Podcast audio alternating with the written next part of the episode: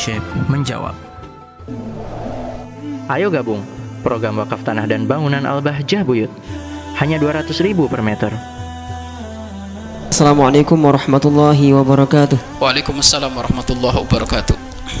Abah, izinkan kami bertanya, bolehkah menggunakan mazhab Maliki untuk tentang najis, tapi sholat dengan mazhab Im- Imam Syafi'i? Karena saya selalu sangat was-was dalam hal najis dan saat bersuci. Mohon penjelasannya, Abah. Syukron. Baik, bolehkah Pak Ustadz saya wudhu pakai madhab Imam Malik, sholatnya pakai madhab Imam Syafi'i, iya kan? Atau duhur pakai madhab Imam Malik, asar pakai madhab Imam Syafi'i, maghrib pakai madhab Imam Ahmad bin Hambal, iya kan? Kemudian isya pakai madhabnya Imam Abu Hanifah, boleh. Tapi bisa tak inti?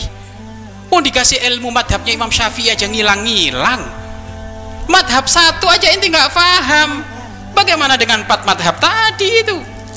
Ya, ya boleh. Itu kelasnya orang hebat itu kayak gitu itu. Makanya karena kita itu menguasai empat madhab gak bisa, sudah satu madhab aja dulu. Madhabnya Imam Syafi'i dulu dibenerin ini. Ya kalau coba siapa yang bisa melakukan kayak gitu?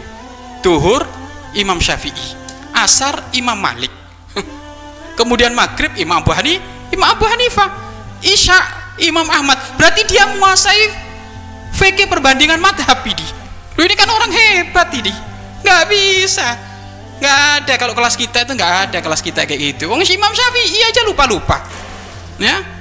Karena kecerdasan kita terbatas, maka belajar Imam Syafi'i dulu. Wuduknya Imam Syafi'i, sholatnya Imam Syafi'i, tayamumnya Imam Syafi'i, isya pakai Imam Syafi'i. Kenapa?